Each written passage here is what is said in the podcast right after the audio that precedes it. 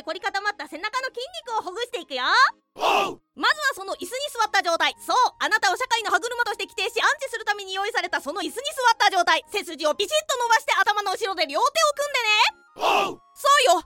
あなたたちはそうやって簡単に言うことを聞く。右を見ろと言われれば右を見る。黒も白になる。ただ私はそんなあなたたちを誇りに思います。さあ背中を反らして。体を反りながら両手で頭を押し返すの。反逆自己の意思と他者の認知とのせめぎ合いを感じてでも無理はしないで。二律背反の認識によって自分の存在意義を自覚する。そうして私たちの社会への革命が始まるのよ。元気元気体操。また明日。声で遊ぶプロキパレスチャンネル。